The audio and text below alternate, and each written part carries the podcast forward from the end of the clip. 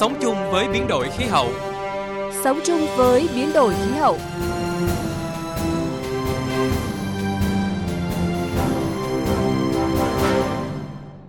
Thưa quý vị, thưa các bạn, năm 2021, Việt Nam tiếp tục chịu nhiều thiên tai. Con số thiệt hại được ghi nhận là 108 người chết mất tích, 95 người bị thương, thiệt hại về kinh tế trên 5.200 tỷ đồng. Tuy nhiên, thiệt hại do thiên tai gây ra đối với nước ta ở mức thấp nhất trong vòng 20 năm qua. Một trong những yếu tố làm giảm đáng kể mức độ thiệt hại do thiên tai gây ra là do công tác dự báo, cảnh báo thiên tai đã có nhiều tiến bộ, chất lượng dự báo ngày càng được cải thiện. Số liệu về phòng chống thiên tai, lụt bão đòi hỏi phải kịp thời, nhanh chóng, chính xác, cập nhật sớm, nên nếu không áp dụng khoa học công nghệ, đẩy mạnh ứng dụng chuyển đổi số trong phòng chống thiên tai thì sẽ không đạt được yêu cầu. Xác định chuyển đổi số trong hoạt động theo dõi cảnh báo thiên tai là một trong những giải pháp để ứng phó với các loại hình thiên tai, đặc biệt trong bối cảnh biến đổi khí hậu đang có những diễn biến phức tạp như hiện nay. Tỉnh Vĩnh Phúc đang phát triển hệ thống thông tin cảnh báo sớm thiên tai tích hợp thông số tại các trạm đo mưa tự động và hệ thống camera trực tuyến giám sát mực nước tại các điểm sung yếu, phục vụ quản lý một số hồ đập thủy lợi, đê bao, lưu vực sông trên địa bàn tỉnh. Phóng viên Đài Tiếng Nói Việt Nam phỏng vấn ông Nguyễn Đại Nghĩa, tránh văn phòng Ban Chỉ huy Phòng chống thiên tai tỉnh Vĩnh Phúc về việc ứng dụng công nghệ thông tin trong hoạt động theo dõi cảnh báo thiên tai trên địa bàn tỉnh. Mời quý vị và các bạn cùng nghe. Thưa ông, công nghệ kỹ thuật hiện đại, công nghệ số được coi là một trong những lá chắn hiệu quả để các địa phương chủ động ứng phó với thiên tai, hạn chế tối đa thiệt hại. Cụ thể thì trên địa bàn tỉnh Vĩnh Phúc, việc ứng dụng công nghệ thông tin trong hoạt động theo dõi, cảnh báo thiên tai được triển khai như thế nào trong thời gian vừa qua? Tỉnh Vĩnh Phúc thì cũng rất là chú trọng đến công tác ứng dụng công nghệ thông tin trong công tác phòng chống thiên tai. Thì tỉnh Vĩnh Phúc cũng thành lập một cái fanpage là về tổng cục phòng chống thiên tai ở cái công tác phòng chống thiên tai ở Vĩnh Phúc. Trong đó sẽ kết nối tất cả những cái à, chương trình của tổng cục phòng chống thiên tai này, của Bộ Nông nghiệp hay là những cái chương trình của tỉnh khi tổ chức tập huấn hay những cái tình huống mà xử lý sạt trượt hay là xử lý dò dỉ đều có đăng lên đấy là hướng dẫn thứ hai là về cái zalo thì chúng tôi cũng thành lập một cái nhóm. Trong đó là có thành viên của các ban chỉ huy phòng chống thiên tai của tỉnh để thông báo kịp thời những cái diễn biến thời tiết xảy ra. Hay là những cái phương án hay cái chỉ thị của bộ nông nghiệp cũng như của tổng cục phòng chống thiên tai, tổng cục thủy lợi. Tỉnh vĩnh phúc cũng đang thí nghiệm đã đặt một vài cái trạm để đánh giá chức năng của các thiết bị đó và sau đó sẽ làm một tổng thể đối với tỉnh Vĩnh Phúc là sẽ lắp đặt các trạm đo mưa hay chọn tính toán tại các vị trí của các hồ. À, vâng như vậy thì cái việc ứng dụng công nghệ số hiện đại hóa thông tin có ý nghĩa như thế nào đối với các cơ quan chức năng cũng như người dân trong việc phòng chống thiên tai? Bây giờ cái thời đại 4.0 rồi thì là cái công nghệ mà ứng dụng số để cảnh báo dự báo thì cái đây điều này là rất là cần thiết mà thứ hai là người dân cũng bây giờ là tiếp cận mạng xã hội rất nhiều do đó là cái công tác mà chúng tôi mà đưa cái cảnh báo và dự báo hay là cái, những cái thông tin cần thiết đăng lên cái công nghệ số như Zalo, Facebook cũng là một cái điều mà để con tiếp cận dễ dàng hơn và nhanh hơn. Để hiện đại hóa được cái đấy thì chúng tôi cũng phải khảo sát và đánh giá. Thứ hai là sau khi nếu mà lắp đặt những hệ thống đấy thì cảnh báo dự báo nó sẽ là rất là chính xác và nó kịp thời. Các đầu mối thông tin nó sẽ truyền tải nhập về một cái dữ liệu chung của tỉnh ngồi đây chúng tôi chỉ cần việc tra vào cái trang web đấy là tôi biết được là hôm nay là mưa ở vùng này bao nhiêu mực nước tại hồ này là bao nhiêu ở báo động bao nhiêu cũng là rất là tốt trong công tác quản lý và điều hành. Thưa ông mùa mưa bão năm 2022 thì đang đến gần. Trong khi ứng phó với thiên tai thì chúng ta không được chủ quan lơ là. Vậy tỉnh Vĩnh Phúc đã có những chuẩn bị như thế nào để ứng phó với những tình huống có thể xảy ra?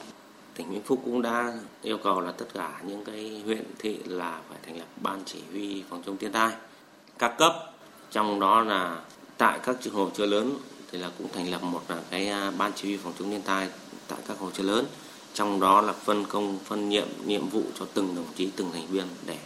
khi có sự cố xảy ra chúng tôi sẽ ứng phó một cách kịp thời.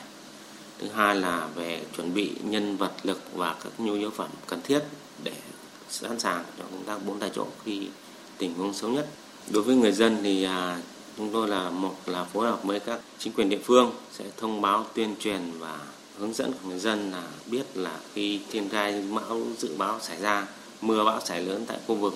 thì có biện pháp là một, di rời tài sản, hai là có cái công tác là bảo vệ cái tài sản của mình cũng như con người. Vâng xin cảm ơn ông. Quý vị và các bạn vừa nghe trao đổi của phóng viên Đài tiếng nói Việt Nam với ông Nguyễn Đại Nghĩa, tránh văn phòng Ban Chỉ huy phòng chống thiên tai tỉnh Vĩnh Phúc về việc ứng dụng công nghệ thông tin trong hoạt động theo dõi cảnh báo thiên tai trên địa bàn tỉnh.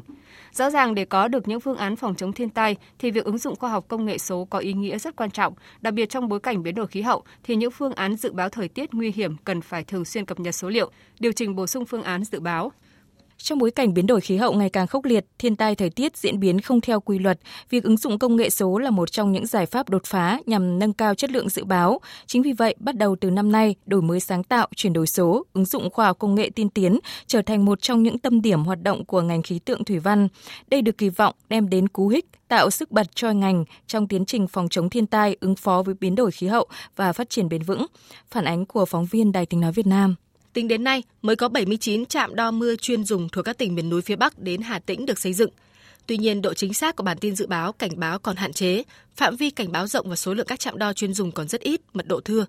Việc truyền tin từ xã đến người dân gặp nhiều khó khăn, nhiều nơi chưa thực hiện truyền tin xuống cộng đồng do không có hệ thống truyền tin dưới cơ sở.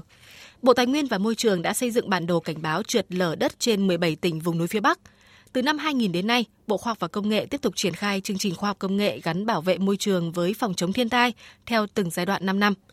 Bên cạnh đó là ứng dụng công nghệ trong thiết kế xây dựng hồ đập, ứng dụng công nghệ thông tin trong đo đạc viễn thám và từng bước hoàn thiện bản đồ phân vùng lũ quét. Tuy nhiên, hiệu quả của các chương trình này vẫn chưa cao. Giáo sư tiến sĩ khoa học Nguyễn Đức Ngữ, nguyên Tổng cục trưởng Tổng cục Khí tượng Thủy văn đánh giá. Theo tôi thì ngành khí tượng thủy văn ở nước ta thì không ngừng được nhà nước đầu tư tăng cường cả về trang thiết bị, về các phương tiện phục vụ cho công tác dự báo, đào tạo cán bộ, khả năng mà phục vụ thì càng ngày càng à, được phát triển. Và như thế thì nó cũng phải đáp ứng được cái yêu cầu phát triển của đất nước. Tuy nhiên trước cái tình hình biến đổi khí hậu toàn cầu như này thì những cái hiện tượng thời tiết khí hậu nó có tính chất dị thường, những cái thiên tai nó có tính chất cực đoan, nhiều khi nó xảy ra là không đúng với cái quy luật bình thường trước đây nữa. Và những cái dị thường ấy chính là những cái khó khăn trong công tác dự báo.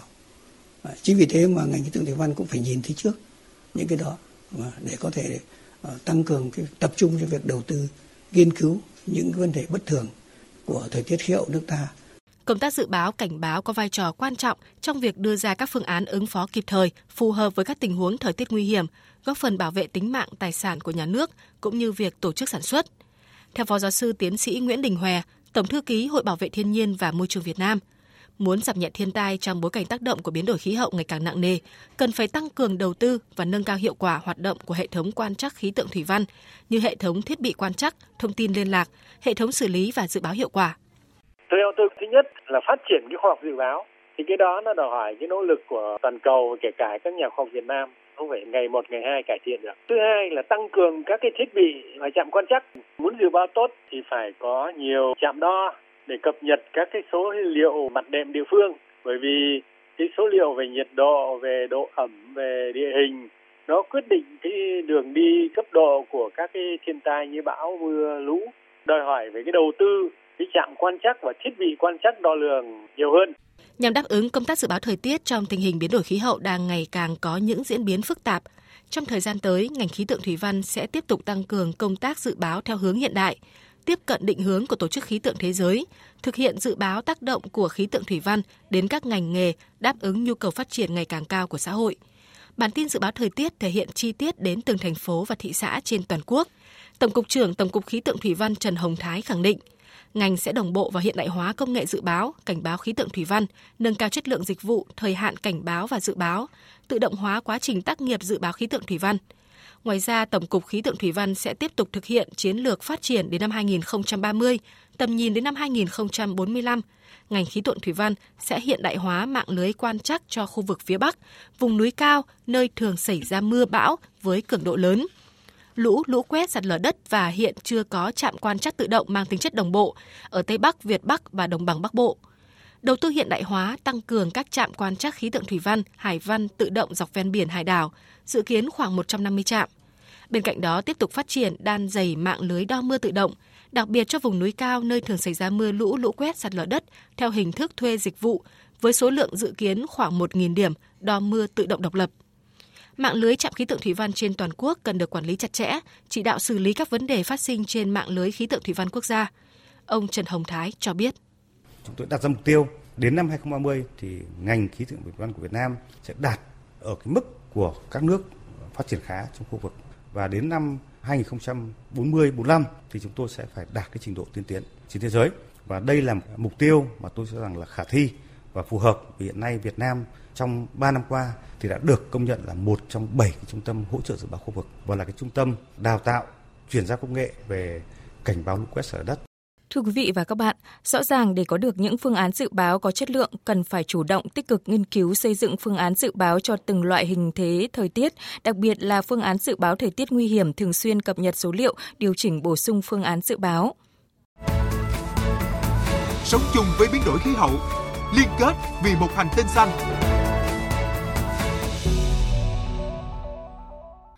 Thưa quý vị, thưa các bạn, Hội nghị COP26 về biến đổi khí hậu cam kết giảm thiểu sử dụng than và giảm lệ thuộc vào nhiên liệu hóa thạch vốn gây ô nhiễm và bị nước ngoài chi phối. Năng lượng gió mặt trời có sẵn trong tự nhiên, đặc biệt là các nguồn năng lượng tái tạo ngoài khơi đang là ưu tiên phát triển của các quốc gia. Tổng hợp của biên tập viên Đài Tiếng Nói Việt Nam. Một loạt dự án điện gió, điện mặt trời hạt nhân mới đây đã đi vào vận hành tại châu Âu và được các chính phủ khuyến khích Công viên năng lượng mặt trời 204 MW vừa được khánh thành tại thị trấn Kozani, Hy Lạp, nơi sẽ cung cấp điện cho 75.000 hộ gia đình và kết nối với lưới điện quốc gia. Đây là dự án điểm cho mục tiêu quốc gia về năng lượng sạch và rẻ từ mặt trời, từ gió và từ nguồn nước. Tương tự, một nhà máy điện mặt trời nổi được xây dựng trên hồ khai thác đá ở thị trấn Hanten, Amsi, miền Tây nước Đức tháng năm tới sẽ đi vào hoạt động, cung cấp 3 MW điện tương đương với một tu bin gió. Các tấm pin nổi sẽ tận dụng không gian trên mặt nước, tiết kiệm được 1.100 tấn khí thải CO2 mỗi năm nếu so với một lượng điện năng tương đương được sản xuất từ nhiên liệu hóa thạch. Ông Tony Wade, quan chức dự án đánh giá. Chúng tôi đã xem xét kỹ tiềm năng của các nhà máy năng lượng mặt trời nổi ở Đức và tôi tin rằng đây chỉ là bước khởi đầu của quá trình phát triển mạnh các nhà máy điện năng lượng tái tạo trên mặt nước. Riêng ở Đức, nhiều hồ chưa được tận dụng mà mọi người không biết rằng có tới 20 gigawatt năng lượng mặt trời có thể tạo ra trên mặt nước. Giới chuyên gia nhận định điện gió trên bờ và ngoài khơi là nguồn năng lượng vô tận chưa được khai thác nhiều. Theo đặc phái viên Mỹ về khí hậu John Kerry, năng lượng gió ngoài khơi sẽ là lựa chọn tương lai của các quốc gia trong nỗ lực chống biến đổi khí hậu và giảm sự lệ thuộc vào nhiên liệu hóa thạch nhập khẩu. Ông cũng kêu gọi ngành vận tải biển sử dụng nhiều năng lượng xanh hơn bởi ngành này là thủ phạm phát thải khí nhà kính lớn thứ 8. Chính phủ Anh cho biết sẽ khuyến khích xây dựng nhiều hơn các nhà máy điện gió trên bờ với giá rẻ hơn các tua bin điện gió ngoài khơi, cho rằng đây là cách nhanh nhất, rẻ nhất và dễ nhất để cải thiện an ninh năng lượng của Anh. Nước này cũng tham gia nâng công suất điện hạt nhân lên 24 gigawatt vào năm 2050, đáp ứng khoảng 1 phần tư nhu cầu điện dự kiến. Thủ tướng Anh Boris Johnson nhấn mạnh không chỉ ở Anh, mỗi quốc gia cần xây dựng chiến lược phát triển năng lượng quốc gia không phụ thuộc vào bên ngoài. Uh,